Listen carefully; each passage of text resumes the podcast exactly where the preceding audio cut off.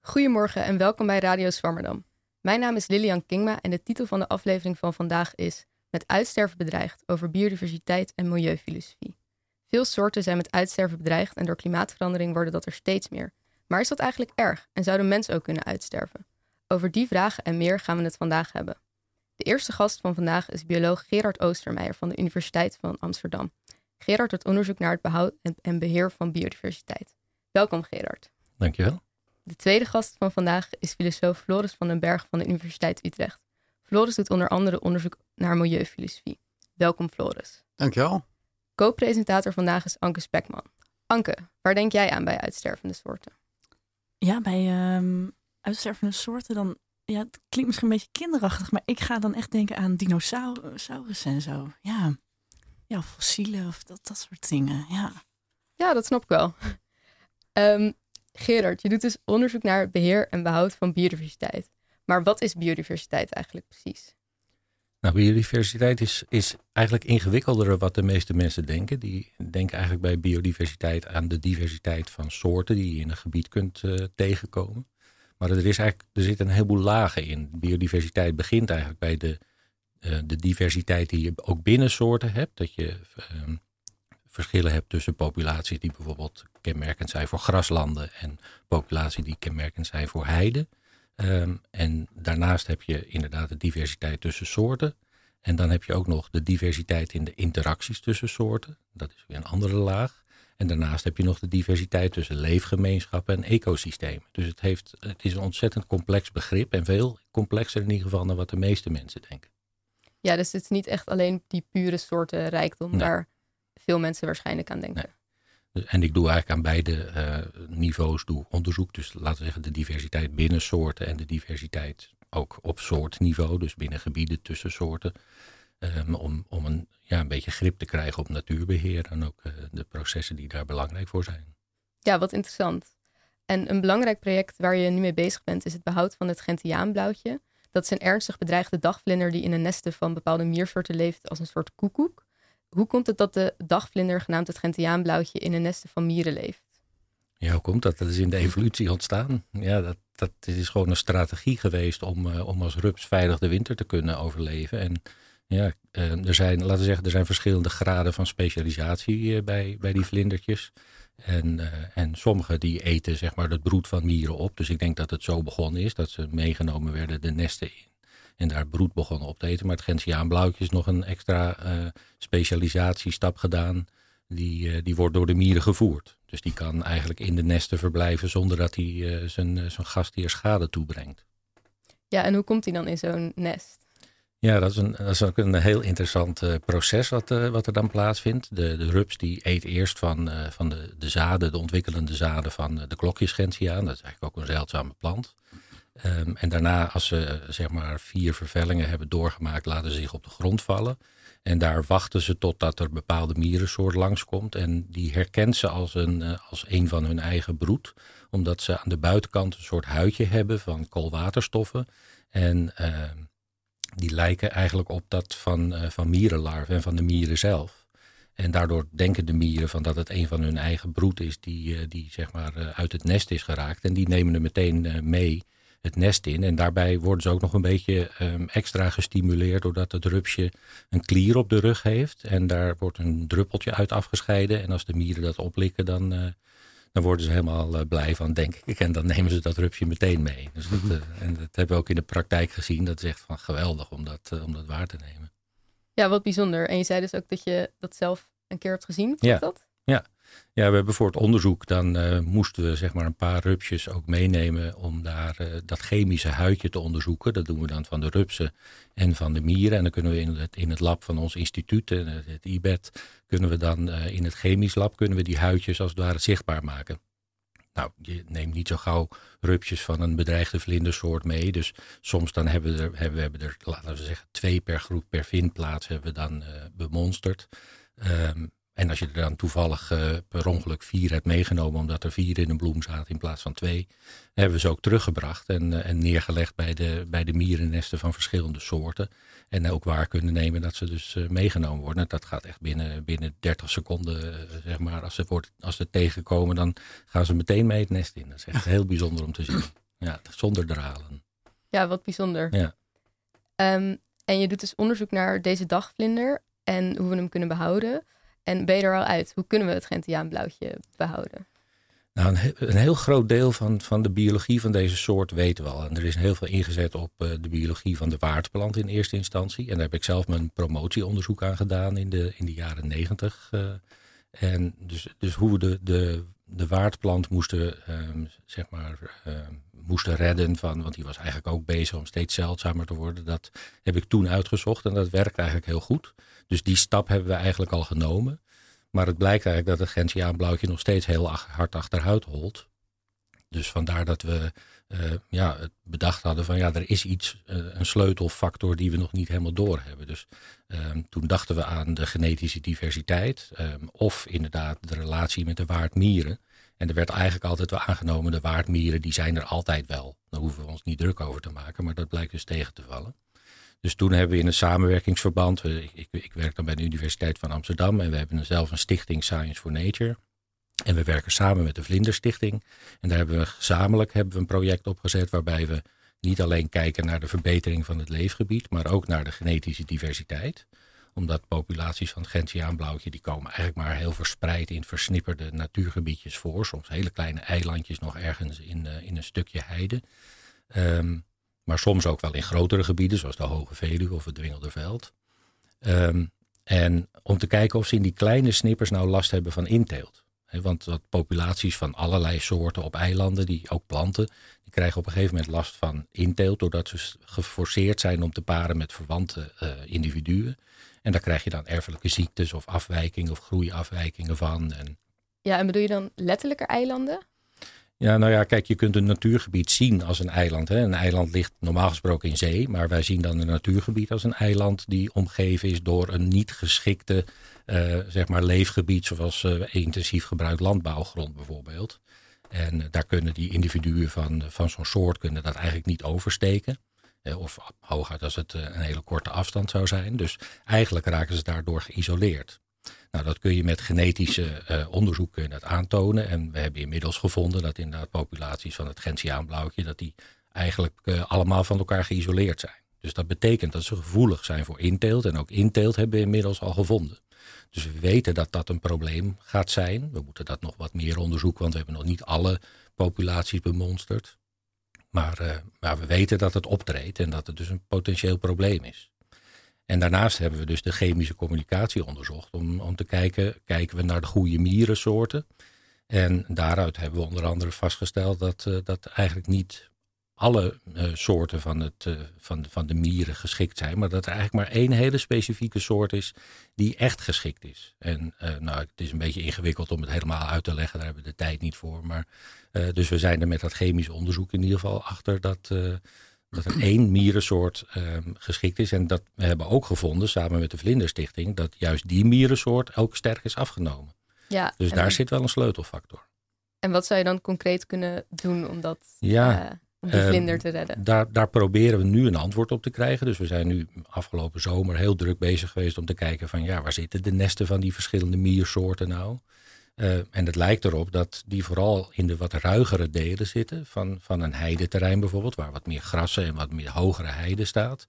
En dat ze daarin pollen nestelen. En, uh, en dat zijn, die ruigere delen zijn vaak de delen die ook uh, de beheerders graag willen beheren, omdat dat voor die klokjesgentia weer niet zo geschikt is. Dus je moet, ja, we moeten ergens een balans zien te vinden tussen zeg maar, de waardplant en de waardmieren. Want ik ben bang dat we misschien de afgelopen jaren veel te veel, uh, veel te intensief hebben beheerd. Uh, zodat we misschien de mieren eruit hebben gepest. Dus dat kan ook nog. En daar zijn we ons gewoon niet van bewust geweest. En dat, die bewust, uh, dat bewustzijn moet eigenlijk gewoon veel sterker worden. Hè? Dat we weten van waar moeten we nou wel en niet beheren. Ja, en daar is jouw onderzoek dan dus. Uh, ja, daar zijn we druk voor. mee bezig. Maar het, is, het, valt nog niet mee. Want het lijkt alsof alle mieren zo'n beetje dezelfde eigenschappen van, van, van het milieu kiezen waar ze moeten nestelen. Dus dat, daar zijn we nog niet helemaal achter. Ja, Maar goed, dat, als alles meteen duidelijk wordt, dan is het ook niet zo, zo interessant. Dus ja, we gaan er ongetwijfeld achter komen. Maar we weten nog niet precies hoe het zit. Ja. ja, ingewikkeld allemaal. En als ik het goed begrijp, zijn soorten vaak afhankelijk van andere soorten. Net zoals het Gentiaan, uh, Gentiaanblauwtje afhankelijk is van mieren. Zou je die complexe samenhang tussen soorten kunnen vergelijken met een soort Jenga-toren waar je steeds een stukje uithaalt wanneer een soort uitsterft? Ja, kijk, biodiversiteit is natuurlijk een complex geheel. En, en wij krijgen heel vaak de vraag van waar is zo'n soort nou eigenlijk goed voor? Hè? En het is natuurlijk heel moeilijk om te zeggen dat een soort als het Gentiaanblauwtje het hele ecosysteem overeind houdt. Het is wel zo dat de mieren nodig zijn voor het overleven van het Gentiaanblauwtje. Dat weten we wel. De plant is ook nodig voor het overleven van het Gentiaanblauwtje. Dus eigenlijk weet je al van ja, daar zit een beetje zo'n Jenga-systeem in. Als je daar een soort uithaalt, dan stort het systeem in. En of dat op grotere schaal zo is, dat denk ik wel. Ik denk dat uh, je heel moeilijk van een kleine plantensoort, zeg maar, waar we ook aan werken, als het rozenkrantje aan kunt wijzen van nou, dat is uh, een soort die heel erg belangrijk is voor het ecosysteem. Dus als die er niet zou zijn, zou het ecosysteem instorten. Maar als we al de hele tijd maar, zeg maar biodiversiteit blijven verliezen, dan gaat die Jenga-toren, gaan er wel steeds meer blokjes uit. Hè? Die toren bestaat niet uit weinig blokjes zoals we van het spel kennen, maar uit, uit duizenden blokjes. Maar als je daar maar genoeg van uh, zeg maar uithaalt, of gedeeltelijk uithaalt, dan wordt die toren toch instabiel en dan uh, heb je kans dat het instort. Ja, dus als ik het goed begrijp, kunnen uitstervende soorten er ook voor zorgen dat andere soorten weer ja. uitsterven. Ja. Ja, dat soort cascade-effecten die zijn ook wel bekend uit de ecologie. En heel bekende is met zeeotters en kelpwouden in Californië, waarbij de zeeotters verdwenen en daardoor uh, die, uh, die aten eigenlijk altijd de zeeegels. En de zeeegels werden dus niet meer gegeten, dus die konden zeg maar uh, enorm gaan, gaan uitbreiden. En die graasden eigenlijk alle kiemplantjes van de kelp van de rotsen en daardoor verdwenen de kelpwouden. En daar, dat had ook weer een heel sterk effect op de visstand bijvoorbeeld. Omdat vissen zich verstoppen in dat soort dichte kelpwouden. Dus, eh, en dat had natuurlijk uiteindelijk ook weer effect op de mens. Omdat de mens weer afhankelijk was van de vis. En misschien ook wel een beetje van de zeeegels. Maar dat zijn er niet zoveel die dat eten.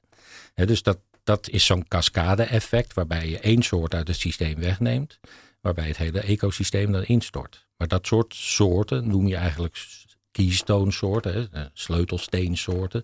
Dat als je die weghaalt uit het systeem, dan, eh, dan gaat dat echt helemaal mis. Maar goed, die zijn niet zo makkelijk aan te wijzen. Hè. Er zijn, som, sommige zijn heel duidelijk. En uh, ja, ik denk dat de wolf bijvoorbeeld een keystone soort zou kunnen zijn, omdat die een hele grote invloed heeft op het gedrag van grote grazers in het systeem. Uh, maar voor een kleine soort als, als de plantjes en de, en de gentiaanblauwtjes waar wij aan werken, is dat lastiger. Maar we werken bijvoorbeeld ook aan het konijn in de duinen. En uh, aan het konijn in de duinen, ja, daar, die willen alle beheerders willen die heel graag in het duin-ecosysteem hebben. Omdat dat een belangrijke ecosysteem-engineer is. Hè, een ingenieur van het ecosysteem. Door uh, de delen te begrazen en kort te houden, maken ze het systeem veel soortenrijker voor allerlei kruiden. Dus heel veel beheerders willen heel graag konijnen in het systeem. Dus vandaar dat we ook een project hebben aan konijnen. En daar onderzoeken we ook de genetische diversiteit. En of konijnen door de versnippering van hun leefgebied eh, ook last hebben van inteelt. En dat blijkt bij konijnen dus niet zo te zijn. Omdat konijnen waarschijnlijk een inteeltvermijdend gedrag vertonen. De, jonge mannetjes gaan echt op zoek naar uh, andere families om daar dan met een vrouwtje uiteindelijk te paren. En daarmee voorkom je voor een groot deel uh, dat dat inteelt op, uh, zeg maar, opduikt.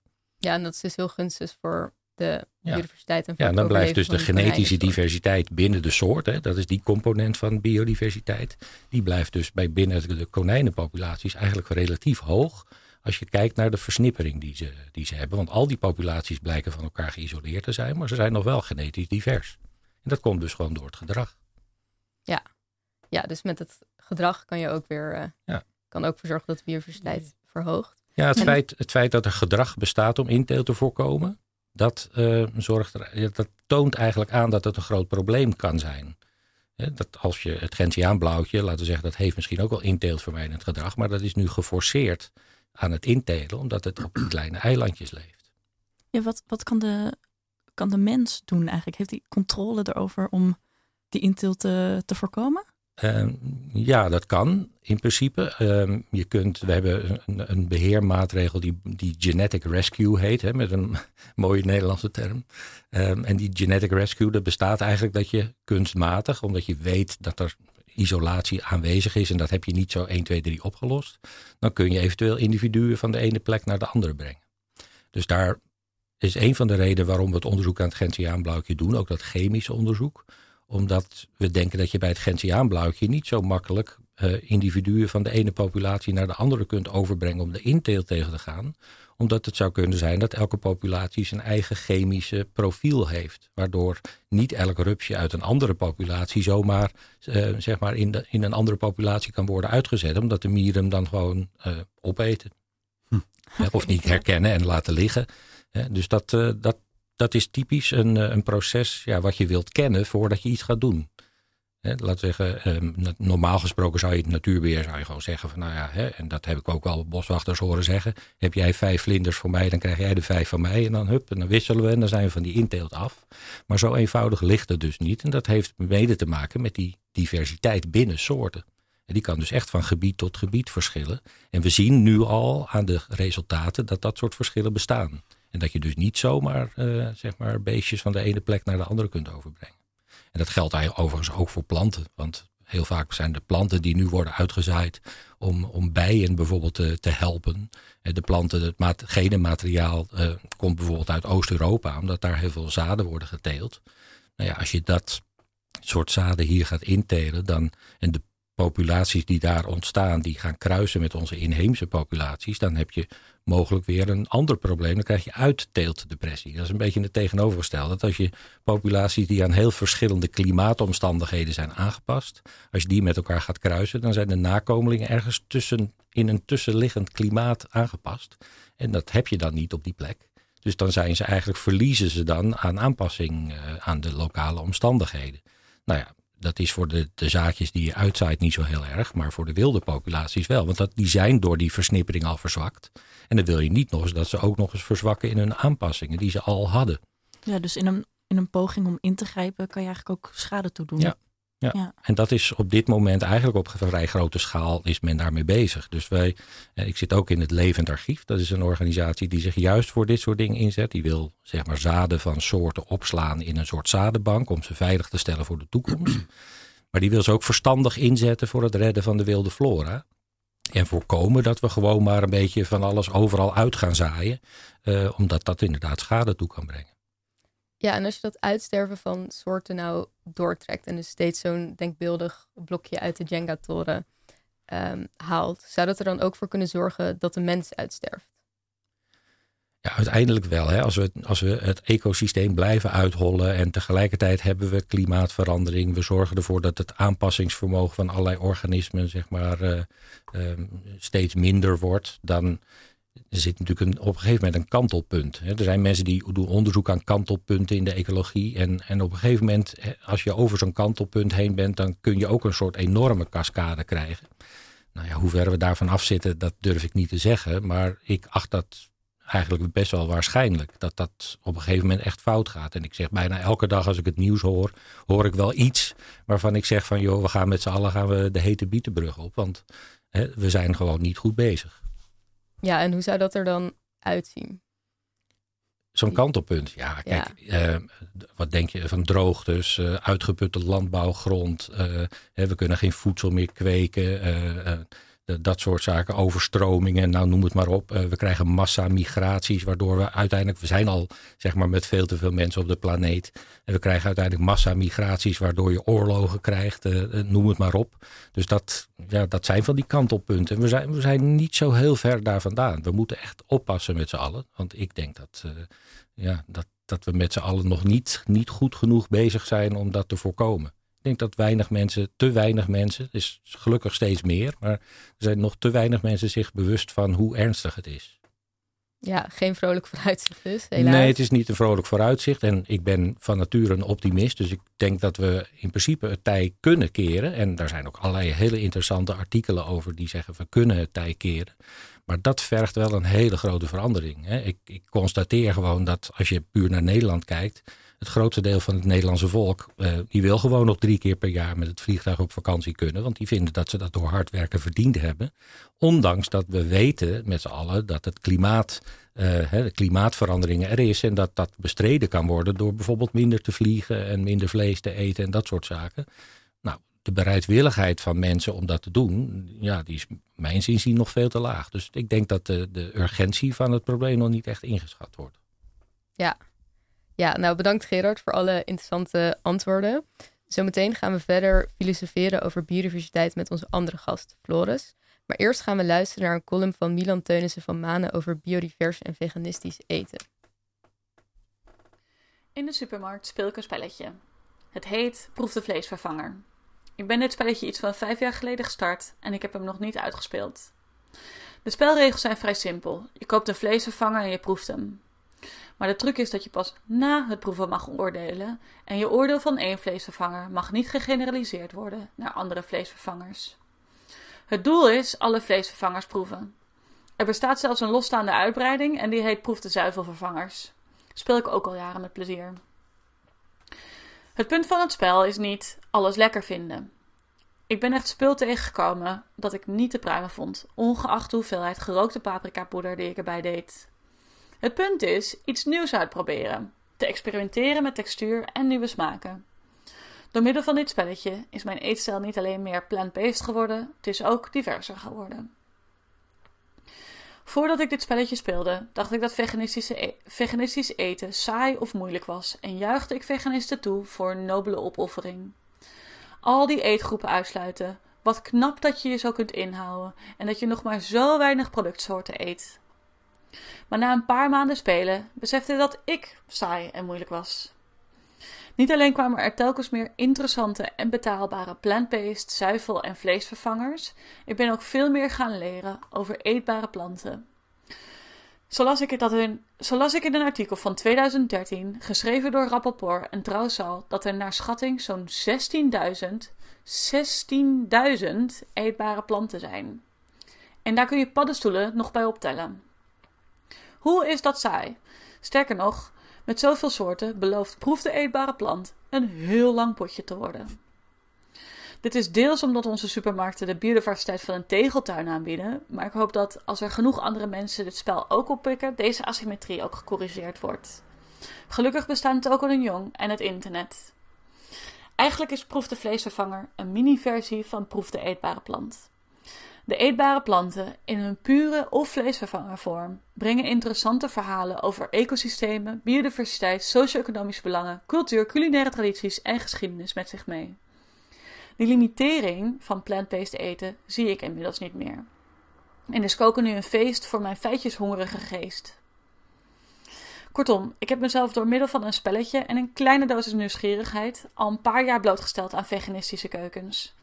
Hier heb ik zelf veel plezier aan. Zijn mijn tafelgesprekken nooit saai. En oh ja, hoeft mijn eetgewoonte niet ten koste te gaan van biodiversiteit, dierlijk bestaan en een leefbaar klimaat. Daarnaast zijn er genoeg studies die aangeven dat een biodiverser voedselsysteem bestendiger is tegen klimaatverandering en het meer voedselzekerheid biedt. De noodzaak voor veganistisch eten is dus niet militante tirannie. Het is een fantastische uitnodiging om eens verder dan het broodje kaas te kijken en op avontuur te gaan. Reserveer eens bij een veganistisch restaurant. Koop eens een veganistisch kookboek. Of google eens naar wat er allemaal voor een ander eten bestaat. Of begin simpel. Speel eens, proef de vleesvervanger. Je smaakpapillen en de planeet gaan je bedanken. Ik heb nooit geweten dat er 16.000 eetbare planten zijn. En daar wil ik er zeker uh, meer van proeven. Um, we hebben het net gehad over het onderzoek van Gerard naar biodiversiteit. En nu gaan we verder met het onderzoek van Floris dat zich richt op milieufilosofie. Floris, hoe kan je biodiversiteit vanuit een filosofisch perspectief benaderen? Nou ja, biodiversiteit maakt deel uit, zoals Gerard al zei, van een leefbare klimaat, uh, een leefbare planeet. En als je de kern van milieufilosofie samenvat, gaat het om hoe kunnen we zorgen dat de planeet leefbaar blijft, ook voor de toekomst. En dan de vraag natuurlijk voor welke toekomst, voor hoe lang wil je doortrekken. Maar als je een leefbare toekomst wil voor je kinderen en je kleinkinderen en nog een paar generaties verder, of, uh, dan zul je ook uh, de biodiversiteit moeten behouden. Want um, we kennen allemaal, Anke noemde al de biodiversiteit, de, uitsterven van de dinosauriërs. Dat was de vijfde massa-extinctie. En biologen zeggen en als ik fout ben, dan hoor ik van Gerard. Um, die zeggen dat we inmiddels al midden in de zesde massa-extinctie zitten. En mensen denken vaak uh, van ja, dat er een grote meteoriet komt en dan in één keer alle soorten uitgestorven. Maar je kan meten hoeveel soorten eruit sterven, hoeveel, hoeveel de soorten uh, diversiteit afneemt. En biologen zeggen dat dat met zo'n grote snelheid gaat, dat we eigenlijk al midden in zo'n massa-extinctie zitten. Dus we zijn al allemaal houtjes uit die, uit, die, uit die houten piramide aan het trekken. En tot nu toe gaat het goed en we hebben dat kantelpunt nog niet bereikt. Maar we zitten al wel midden in de, die zesde massa-extinctie. En dat is gek, je voelt het dus niet. En als je het, uh, David Attenborough kijkt, dan zie je het misschien wel. Maar um, verder zie je het niet. En dat is dus gek. Het is gevaarlijk. Je ziet het niet. Uh, je moet het weten. En wetenschappers moet je dat vertellen. En, maar het is wel heel gevaarlijk. En dat is het gevaarlijke dat we het niet zien. Ja, ja, en wat is jouw rol als filosoof in het debat over klimaatverandering? Nou, kijk, filosofen kunnen de vraag stellen: waarom zou je eigenlijk biodiversiteit moeten bewaren? Uh, waarom zou je überhaupt over toekomstige generaties moeten beperken? Wat heeft eigenlijk waarde? Waarom heeft het een waarde en het ander niet? Of is het allemaal subjectief? Um, en dat zijn vragen ja, die, die de wetenschap zelf niet kan stellen, want dat zijn normatieve vragen. Um, de meeste mensen hebben het idee dat je dus om toekomstige generaties moet geven. Omdat de meeste mensen houden van hun kinderen. En eigenlijk houden van je kinderen betekent dat je dus geeft om de generatie die na je komt. En als je kleinkinderen hebt, dan geef je ook nog, nog een generatie verder. Maar als je dus denkt, ik geef om mijn kinderen, dan betekent ook dus dat je, daar, daar, daar zit dus de assumptie onder dat je ook je kinderen een leefbare planeet meegeeft om op te leven. En het gekke is, en Gerard gaf het ook aan, onze levensstijl zoals wij die nu hebben als gemiddelde Nederlander, die um, pleegt eigenlijk roofbouw op de mogelijkheden van onze kinderen en kleinkinderen om net zo'n leven te leven als wij leven. Dus kijk, je kan het vergelijken met, met een kapitaal. Ik, als je leeft van de rente van een groot kapitaal, ja, dan kan je dat doorgeven. En dan kan die kinderen ook, die kunnen van dat kapitaal blijven leven van de rente. Maar als je zegt, nou, ik, ik vind het leuker om dat kapitaal op te eten, dan wordt de rente minder en op een gegeven moment is er niks over. En eigenlijk wij als, als Nederland, of eigenlijk alle wat wij dan ontwikkelde uh, landen noemen, we noemen het in de filosofie de mal-developed countries, um, die hebben zo'n grote voetafdruk dat we roofbouw plegen op toekomstige generaties. Nederland heeft bijvoorbeeld een ecologisch voetafdruk, de gemiddelde Nederlander van 3,4 planeet aarde. Dat betekent, vertaald, dat als iedereen met de huidige bevolkingsgrootte op de wereld zou leven als, als wij hier, uh, gemiddelde Nederlander, dan heb je 3,4 planeet aarde nodig. Nou, ja, even reality check, er is er één. En dat betekent dus dat wij ja, dus roofbouw plegen. Het is wel grappig, dat tegenwoordig is er veel te doen over de VOC. Dat zeggen, ah, roofbouw, hè, dat was roofbouw. Maar dat vinden we slecht. Maar onze hele economische systeem, wij allemaal bij elkaar, wij zijn één grote roverstaat. En ik bedoel dat echt letterlijk. Gewoon, alleen bij rover dan, ja, ook wel in, het, in andere landen, maar vooral van onze kinderen en kleinkinderen waar wij zeggen van te houden. Maar we vreten hun kapitaal eigenlijk op. En, ja, en, en de meeste mensen zijn zich daar niet van bewust. Je houdt van je kinderen en je kleinkinderen, maar je leeft op zo'n manier dat zij geen leefbare planeten hebben. En die inconsistentie, ja, dat is dan hopelijk dat filosofen dat uh, meehelpen. Maar ja, filosofen zijn roepen in de, woestijn. Uh, uh, ja. Ja, en begrijp ik je dan goed dat het dus belangrijk is om de biodiversiteit te behouden voor onze toekomstige generaties? nou, dat is één uh, dat is de instrumentele benadering van, uh, van, van, we willen biodiversiteit om een leefbare planeet te hebben. Maar dan kan je ook nog de vraag stellen, wat heeft waarde? En neem bijvoorbeeld een, een, bijvoorbeeld een, een heel in het oog springende soort. Neem de um, orang-oetangs. de orang-oetangs en die leven alleen een klein leefgebied in, in Borneo voornamelijk, in Indonesië. En die zijn razendsnel met uitsterven bedreigd, omdat wij... Um, hun leefgebied, um, dus de, de oerwouden daar, de jungle daar, uh, omvormen tot palmolieplantages. Um, en die palmolieplantages leveren uh, producten die hier eigenlijk alles in de supermarkt zitten. En dat is goedkoop. Um, en dan kan je natuurlijk zeggen van, ja, waarschijnlijk is de, de orang-oetang geen keystone species dat, wij, dat ons ecosysteem instort als er geen orang-oetang is. Maar het is wel een van onze meeste nabije genetische. eh, eh, het zijn van onze, onze neef. Zijn het, eh. Ehm, de vraag is: gaat er wat verloren als de orang-oetang verloren gaat? Ja, da- dat is een vraag, dat is een heel belangrijke vraag. Kijk, als je, ik zou zeggen dat ik de intuïtie heb en, en veel mensen dat er iets wezenlijks verloren gaan als wij als mens allerlei soorten om ons heen allemaal laten uitsterven omdat wij goedkope producten in onze, in onze ehm, supermarkt nodig hebben. Dan kan je natuurlijk zeggen, ja, we hebben ze nog in Artis, hebben nog een. Maar dat is, in mijn gevoel is in, een, een in Artis niet hetzelfde als een orang-oetang in het regenwoud in Borneo. Eh, en, en ja, dat zijn dus belangrijke filosofische vragen, denk ik, die we ook moeten stellen. Want, en je moet opschieten met die vragen te stellen. Want, elke keer als je naar de... Eigenlijk, je kan het voor jezelf. Elke keer als je naar de supermarkt gaat en je haalt dus producten met palmolie, bijvoorbeeld een potje pindakaas. ehm, ja, dan eet je eigenlijk dus een stukje van dat regenwoud op. En dan eigenlijk, dan, dan, dan, eh, dan help je dus die, die, die, die orang uitsterven. Zo, zo, ja, het is natuurlijk niet helemaal één op één, maar dat is wel hoe het werkt met z'n allen. Wij eten hier de orang-oetang op met onze pindakaas. Ja, en wat, je had het net over die toegevoegde waarde. En hoe zou je dat dan omschrijven? Wat is dan die toegevoegde waarde van die orang-oetang in, eh, op Borneo? Ja, toegevoegde. Kijk, de instrumentele is dat, dat, dat, dat we moeten waarde. Maar wat, wat intrinsieke waarde is, is. Nou, laat ik het. Het is moeilijk. Dat een van de moeilijkste concepten uit de filosofie is: wat is intrinsieke waarde? Dus laat ik een, een, een, een, een voorbeeld geven waar dat veel wordt gebruikt. En filosofen werken vaak met gedachte-experimenten. Een gedachte-experiment is als volgt. Ehm, dan moet je er even meegaan. Stel je dat jij de laatste persoon op aarde bent. En, en, en je hebt toevallig voor je, ja, je, je vergt even wat, eh, wat van je voorstellingsvermogen. eh, de atoomknop. Zeg, je hebt het koffertje van het Witte Huis waar je, waar waar die atoomknoppen mee af kan voeren. Ehm, en je bent de laatste persoon op aarde. Zou jij dan, als je zegt, nou, ik kan hier de, kan hier, zou je dan de, de, de eh, Mount Everest opblazen? Of, of zou je dat niet doen? Zeg maar? Of zou je dan het Amazone-regengebied opblazen? Misschien ook de laatste dag van je leven. Je weet dat je, je zelf bijna, eh, de laatste als snik zou je dat doen? Of zou je zeggen van niet? En ik vraag dat aan, aan heel veel studenten ook. Trouwens, ik niet alleen, maar bedoel. ehm, en de meeste mensen die hebben toch een redelijk grote maat van terughoudendheid om het niet te doen. Zelfs als het kunnen, zelfs als het geen enkele consequentie heeft, niemand spreekt ze erop aan. En, en dan zou je kunnen zeggen, als we dat dus, die terughoudendheid die wij als mensen hebben om iets te kunnen vernieuweren wat, we, wat dus geen enkele repercussies heeft. Ja, dat zou je zeggen, misschien is dat wel intrinsieke waarde. En dat we dus dingen belangrijk vinden, los van ons, geheel voor zichzelf.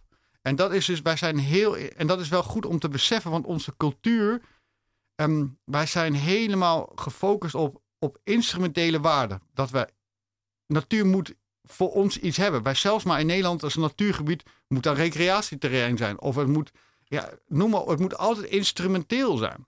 En de vraag is die je zelf ook kan stellen van, vind jij dat er iets verloren zou gaan als er een stukje regenwoud is of diepzee, waarin niemand ooit gekomen is, waar ook niemand komt, ook geen wetenschappers. En stel dat dat weg is, zou, zou, er, dan, zou er dan iets verloren gaan? Ja, en dat is natuurlijk, ja, dat zo ver. En als je dat, dat niet hebt, als je alleen maar, maar je moet beseffen dat wij ook opgevoed zijn met het idee dat alles nut voor ons moet hebben. Dat, dat je naar een boom kijkt en denkt, nou, dat, ja, dat, wat heeft het voor nut voor mij? Maar dat is een bepaalde attitude. En die attitude hoort bij een cultuur, maar dat kan ook eventueel anders. En wij zitten, hebben onszelf opgesloten, denk ik, in het volledig instrumenteel bekijken van de natuur voor onszelf, hier en nu. De VOC-mentaliteit.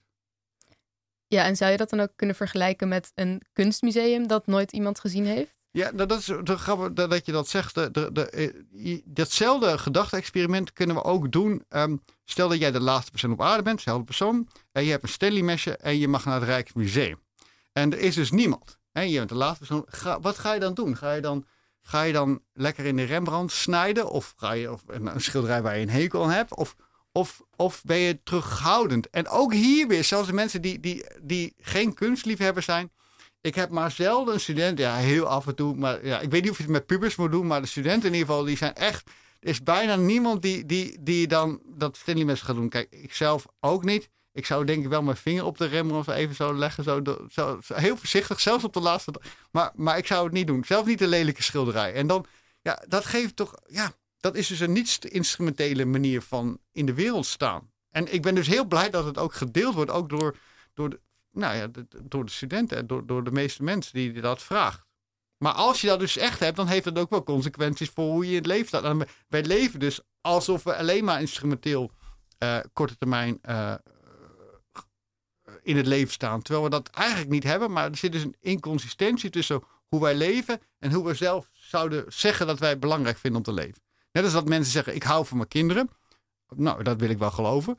Maar dan, dan, dan moet je daar ook een houding mee hebben die daar rekening mee. Dan kan je niet zeggen, ik ga drie keer per jaar op vakantie. Dan kan je niet gaan zeggen, ik eet veel vlees. Dan kan je niet gaan zeggen, ik, eh, ik ga nog een uitbouw in mijn huis maken, zeg maar, en dan nog gewoon opstoken. Dan moet je daar wel naar leven. En, de en dat kan je dus echt berekenen door die voetafdruk te doen. En eigenlijk is het zo, en dat is, dat is natuurlijk een waarheid die we liever niet hebben.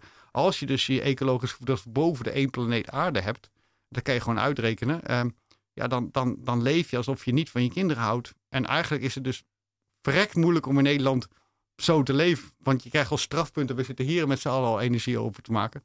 En de belangrijkste, makkelijkste manier, en dat sluit ook aan bij de column die we net hoorden. De makkelijkste manier om in één keer je ecologische voetafdruk enorm te verkleinen. Je bent er niet, maar de grootste stap die je in één keer kan doen, is, is overstappen naar een volledig plantaardig dieet. Ja. Ja, dat is wel een heftige uitspraak van dat je niet van je, eh, of eigenlijk niet van je kinderen houdt, of daar niet consequent Nou in bent. ik geloof wel dat je de, dat gevoel hebt, maar je gedraag je er niet naar. En dat vinden Ja. mensen dus moeilijk te verhapstukken. Ik hou van mijn kinderen, maar ja, ik ga wel naar New York. eh, of ik ga wel, ik heb, of mensen zeggen, ik heb het echt, ik heb hard gewerkt, ik heb het verdiend, ik ga nu naar de Malediven. Ja, en is er ook filosofische consensus over deze opvattingen Oh. over biodiversiteit en klimaatverandering? Nou, filosofische consensus natuurlijk. Maar de, de meeste mensen die zich met, laten we zeggen, milieufilosofie is, is trouwens is de, me- een van de meest recente eh, eh, specialisaties binnen de filosofie. En die, die wordt gevoed door de wetenschap. Eh, ik zou, filosofen die genereren geen nieuwe wetenschap. Kijk, als morgen bekend zou zijn dat er een nieuw IPCC-rapport uitkomt, dat het eigenlijk reuze meevalt en dat, eh, dat- ja, dan ga ik iets anders doen. Ja, dan heeft, dan heeft het geen nut meer. Eh, dus, maar degene, de milieufilosofen, die, ja, die, er is niemand die de eh, consensus in wetenschap over de, de stand van, de, van de, de ecologische toestand van de aarde verwerpt. Ja, daar is ze. Maar, maar wat je er precies aan moet doen, hè, ja, nou ja, dan laat ik zeggen, er is, ik denk niet dat je iemand van de filosofen zegt van nou ga maar lekker door met vlees eten en vliegen. Dat denk ik eigenlijk niet. Nee, helemaal niemand die dat Van die de anders. filosofen eh, niet. Ik, ik denk het echt niet, maar eh, probeer maar te vinden. Ik wil graag eh, hier in de studio met deze persoon discussiëren als je die wel kan vinden. Oké. En in je werk kom je de termen speciesisme en presentisme Ja, tegen. oh, ja, dat En- is misschien wel leuk om. Ja, Oh ja, wat houden die termen in? Dat, eh, Nou, dat is eh, twee facten. Ik weet niet. eh, dat is wel leuk. Het zijn belangrijke termen die, ik- die, die, die, ik denk goed zijn als die ook gewoon bij een breder publiek bekend zijn. Ik weet, we kennen allemaal de term. ehm, ja, we weten allemaal wat discriminatie is, maar er zijn verschillende vormen van discriminatie. We kennen racisme. En iedereen is. We zijn het allemaal in Nederland over eens. Ik denk. Niemand is tegen ras, of niemand is voor racisme. Niemand zou zich racist noemen. Eh, seksisme, dus, dus racisme is discriminatie op basis van huidskleur of ras. Wat, huids, laten we het huidskleur noemen. Eh, seksisme is discriminatie op basis van je geslacht of van je gender. Dat je zegt, je bent minder op basis van dat je anders bent. Die kennen we. Maar er zijn, eh, in de filosofie heeft gezegd, er is ook soortisme. Ja, het Engelse woord is speciesisme, het Nederlandse woord soortisme. Dat betekent dat je waarde toekent op basis van de soort. Dat je zegt, nou kijk, als je tot de, tot de soort homo sapiens behoort, dan heb je morele status. Dan, dan geldt het, je mag niet doden. Maar als je behoort tot de, vlak daarnaast, tot de orang-oetang of de gorilla, dan mogen we je wel doden. Of in ieder geval je hele eh, ehm, eh, eh, habitat verwoesten. En dan mogen we je gevangen zetten. Hier, we hebben een apengevangenis, die noemen wij Artis. Dat mag. En dan mag je. dus dan hebben die hebben een andere morele status. En de filosofie, eigenlijk, eh, een van de belangrijkste eh, ontwikkelingen in de geschied- geschiedenis van de filosofie in de 20e eeuw, is het uitbreiden van de morele cirkel met de vraag: voor wie, wie heeft de morele status en wat is het criterium voor morele status? Heel lang dachten we, het criterium voor morele status is uh, man zijn of witte man zijn. En dat vond iedereen eigenlijk ook. De filosofen waren het allemaal over eens. Nu zeggen we, nu lachen, ik zie iedereen hier een beetje kijken van, haha, wat een stom idee. Maar nu nog steeds is het idee, ja, morele status heeft, hebben mens. En, en eigenlijk in de filosofie is het idee, daar zijn de meesten ook wel over eens, van nee, het gaat om het vermogen tot lijden als je kan leiden, een wezen dat kan leiden. En dan kijken we altijd naar de biologen van, nou ja, wat is lijden precies? Welke wezens kunnen leiden en wat houdt er precies in? Maar de, de, de biologen zijn het erover eens dat de mens niet de enige soort is die kan leiden. En dat er ook wel mensen zijn die niet kan leiden. Bijvoorbeeld als je in, in een irreversibele coma ligt. Bijvoorbeeld. Dus, en dat heeft dus consequenties. Dat, dat is dus als je discrimineert op basis van um, soort, dan ben je een speciesist. Dus onze hele samenleving en iedereen, behalve de Partij van de Dieren, is een speciesistische samenleving. Uh, ja, en dat is, ja, dat is dus. Ik hoop dat we daar later met spijt en met schaamte op terug zullen kijken. En dat dat moment al daar is. En de tweede vorm van, specie, van, van discriminatie is dus, dat heb ik al genoemd, maar dat heeft een naam. Dat je discrimineert jegens toekomstige generaties. Dus dat je roofbouw pleegt op het kapitaal van de toekomst. Dat noem je. Ja, ik, ik, ik ken alleen wat Engelse woord. Dat is een nieuwe term. Dat heet presentism. Ik weet niet, hedendaagisme. um, maar dat, dus onze samenleving is ook heet uh, presentist, uh, presentistic. dus we, zijn, we, hebben, we zeggen altijd, we zijn tegen alle vorm van discriminatie. Maar je kan gewoon aantonen, ja, maar dat is goed. Maar we zijn dus soort, soort speciesist en presentist. En onze hele beleid is daarop gericht. En we zijn ook, ook helemaal niet van plan om wat aan te doen. Ja, dus als ik het goed begrijp, is dat uh, speciesism discriminatie naar andere soorten en presentism discriminatie naar toekomstige generaties. Ja, en helemaal goed. Daar um, ja, dat zijn eigenlijk nieuwe termen, omdat in de filosofie de morele cirkel um, soort van is uitgebreid ehm, aan de hand van het criterium of ja, wezens kunnen leiden of niet. Ja, het, kijk, het goede van de filosofie is, denk ik, wat, wat filosofie is, vraagtekens stellen bij je normen en waarden en waarom dat eigenlijk zo is. En we, dus, dus de dingen die je gewoon algemeen accepteert en die iedereen accepteert en waar we het over eens zijn. En dan loop je dus het gevaar altijd dat, dat er blinde vlekken zijn die je niet ziet. Zoals dat we heel lang niet zagen dat het raar is om homoseksuelen uit te sluiten. Of dat we niet zagen dat het raar is om vrouwen als tweederands burgers te behandelen. En nu vinden we dat allemaal normaal. Maar dat zijn wel. Dat moest eerst in de gedachten moesten daar komen. En daar moesten argumenten voor gemaakt worden. En, pas, en dan duurt het meestal 50, 100 jaar voordat dat doordringt. En net als die, die term speciesism is uit 1975. Nou, nu begint hij een beetje opgang te doen. Zijn die 50 jaar later. Um, ja, dus, dus ik hoop dat dat, uh, dat, dat sneller gaat. En, en, maar dat is dus, dat is wat filosofen kunnen doen. Nadenken over normen en waarden, maar ook zoeken, echt bewust zoeken naar morele blinde vlekken. Want je weet dat je in het verleden dat mensen die hadden. Maar ja, dan denk je van, hebben wij die zelf ook? En dan kan je dus, als je dus dat fenomeen kent, er kunnen morele blinde vlekken zijn, kan je die bij jezelf gaan zoeken. En, dan kan je, en ze hebben er dus twee gevonden. Ja. En, en, maar we doen er niks mee. Maar als je die dus vindt, kijk, voor mij heeft het als gevolg, toen ik dat dus door de filosofie ben ik dus ja, veganist geworden. Niet omdat ik dacht dat ik, dat ik nou dat ik dat nou zo leuk vond of zo. Maar ja, ik dacht, ja, als dat een morele blinde vlek is, dan moet ik dus veganist worden.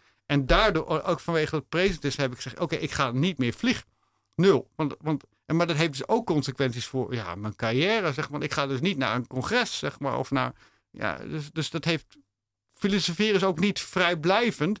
Je kan zeggen, ik heb mezelf in een moeilijk pakket gedaan. Maar ja, dat is wel de consequentie. Als je zegt dat je durft na te denken, dan moet je ook durven de consequenties te nemen. En ja, nou, dat is niet altijd even makkelijk. En, en hoe, hoe reageren uw collega's daar dan op? Want er worden nog wel milieufilosofische conferenties gehouden waar mensen naartoe vliegen? Of hoe, Jawel, dat? maar dat, nou, ze zijn er wel een beetje mee bezig. Kijk, ik, heb, ik, ik zeg wel eens provocerend, ik ben filosoof, dus veganist.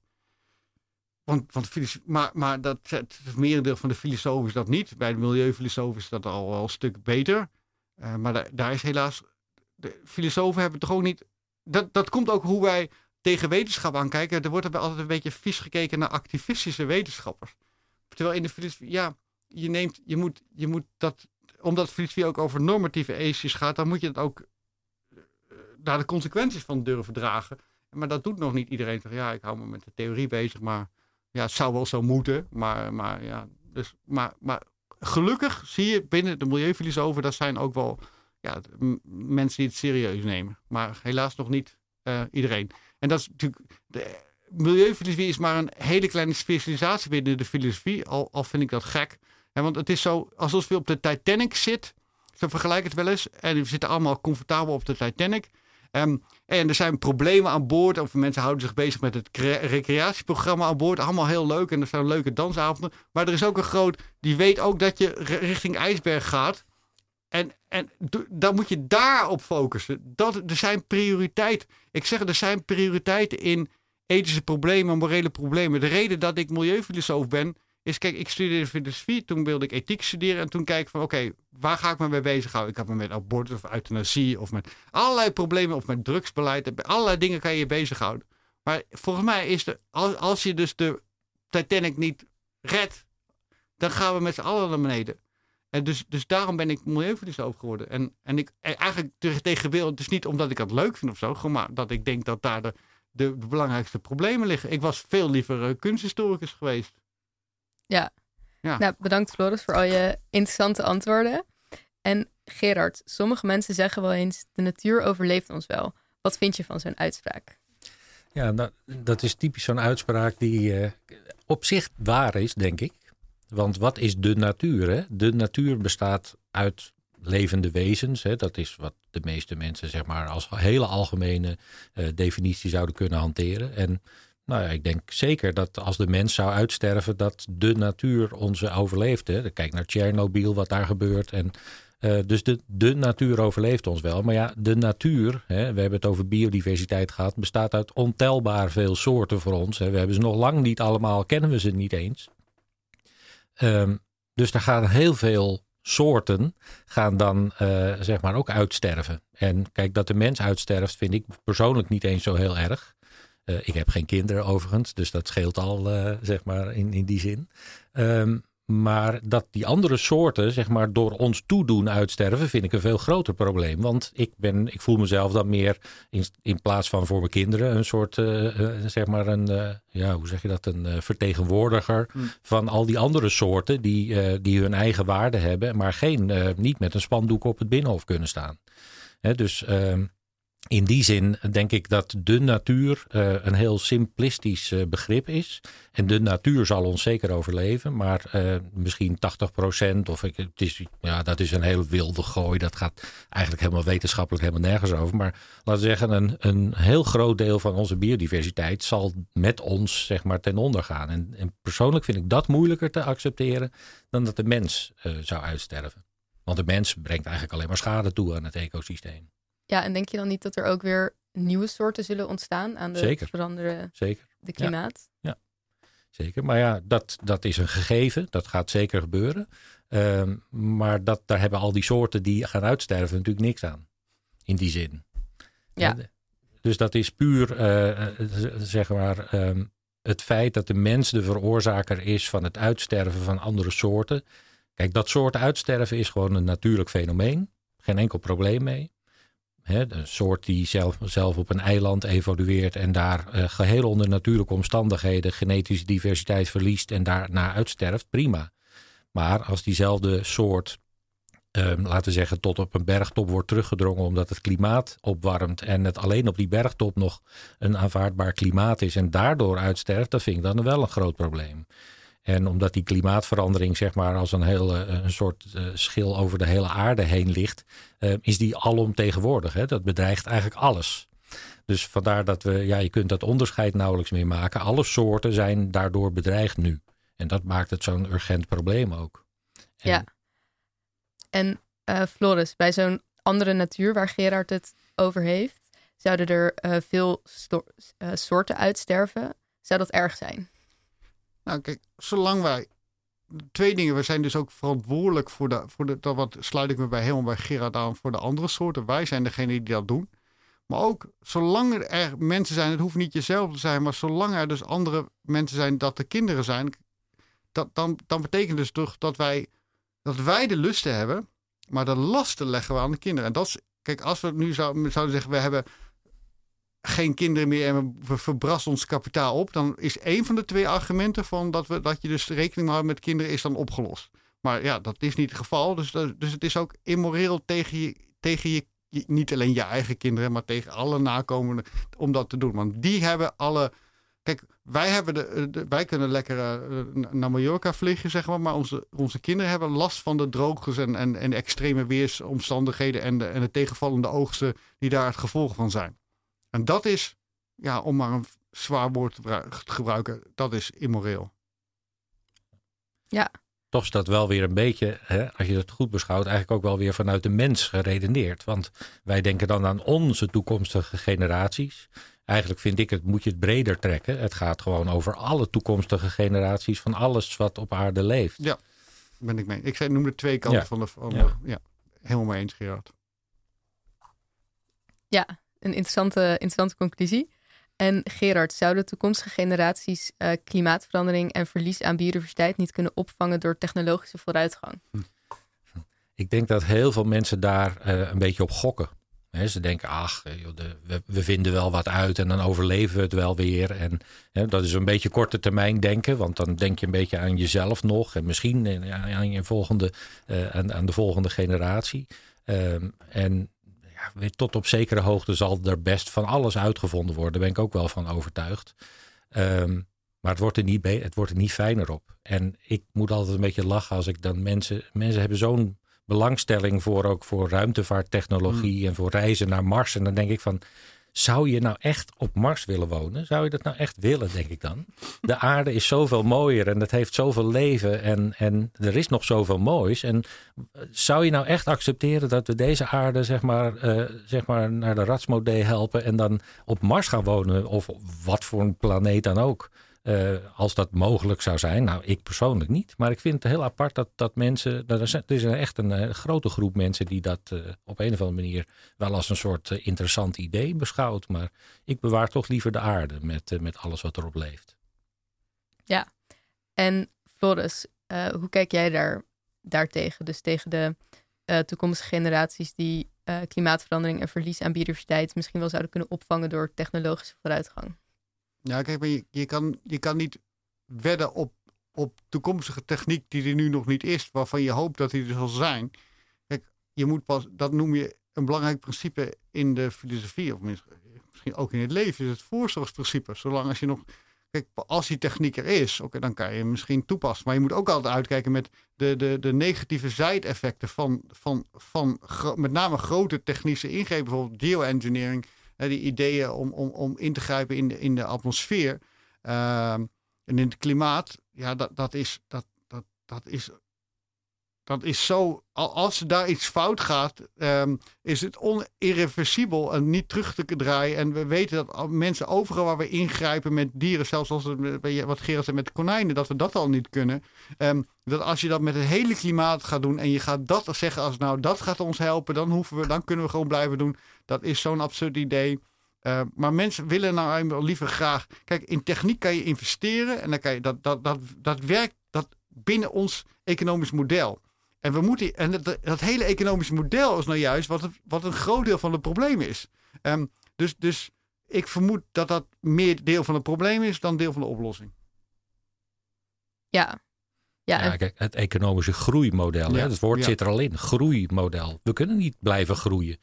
Dat is natuurlijk al, al, al decennia duidelijk dat we niet kunnen blijven groeien. Maar ik hoor nog elke dag eh, zeg maar, dat een bedrijf eigenlijk het alleen maar goed doet als ze, als ze zoveel miljard winst hebben gemaakt en gegroeid zijn.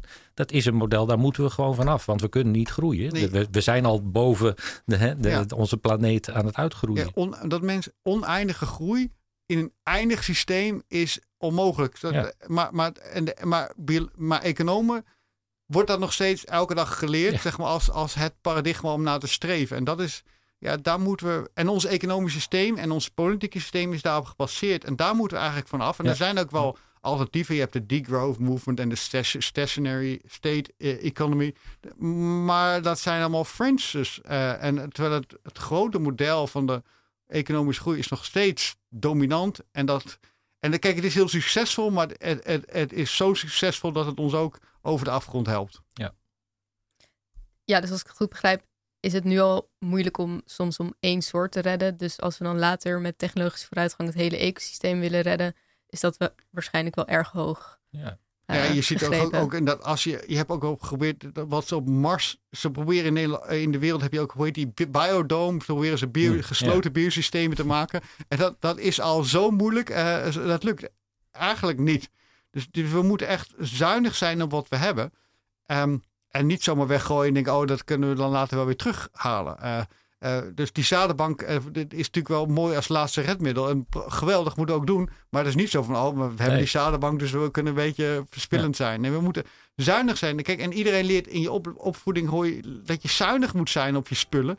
Maar we moeten ook de aarde, zuinig zijn op de aarde. En gek genoeg, als je dus vliegt, dan ben je dus niet zuinig op de grondstoffen die we hebben. En dat is jammer. Zeker. Ja, een van de dingen, kijk, we zijn nu aan het pochen dat sommige soorten doen het goed. Die zijn nu aan het terugkomen. Maar dat komt niet omdat wij zeg maar, de aarde aan het verbeteren zijn. Dat komt omdat we allerlei technische acties in zekere zin doen om die soorten te herstellen. Tegen alle stromen eigenlijk in. Dus hè, we hebben de otter weer en we hebben nu de wolf. Maar, maar eigenlijk betekent het niet het gaat een stuk beter met de wereld. Nee, we hebben een technologische middel gevonden om, hè, om dingen weer terug te krijgen. Maar dat zegt nog niet iets over, eh, over hoe dat we het veel beter doen eigenlijk. Ja, nou, en met die woorden ehm, wil ik de, afsluiting, of de aflevering eindigen. Want ik hoor de eindtune alweer spelen. En dat betekent dat we alweer aan het einde zijn gekomen van deze uitzending van Radio Swammerdam. Getiteld Met uitsterven bedreigd over biodiversiteit en milieufilosofie. Gerard en Floris, hartelijk dank voor jullie komst. Ik wil ook graag Anke bedanken. Zij was de co-presentator van deze uitzending. De techniek was vandaag in handen van Teuntje, waarvoor ook heel veel dank. Om nog even eh, kort terug te komen op de vraag van het begin van de uitzending. Het is erg als soorten uitsterven en dat zou het uiteindelijk ook kunnen leiden tot een mens die uitsterft. Helaas geen vrolijke conclusie deze aflevering. Reageren op deze uitzending kan op Facebook, Instagram of Twitter. Volg ons daar ook vooral, dat vinden we altijd leuk. Mailen kan natuurlijk ook naar redactie.radioswammerdam.nl Volgende week zondag is Radio Swammerdam weer te beluisteren tussen 11 en 12 op Radio Salto en de uitzending zal gaan over de depressieparadox. Als je uitzending wilt terugluisteren, dan kan dat via je favoriete podcastkanaal, namelijk via Spotify, iTunes of Soundcloud. Of neem een kijkje op onze website radioswammerdam.nl. Dit was Radio Swammerdam. Bedankt voor het luisteren, hopelijk tot volgende week en voor nu nog een hele fijne zondag.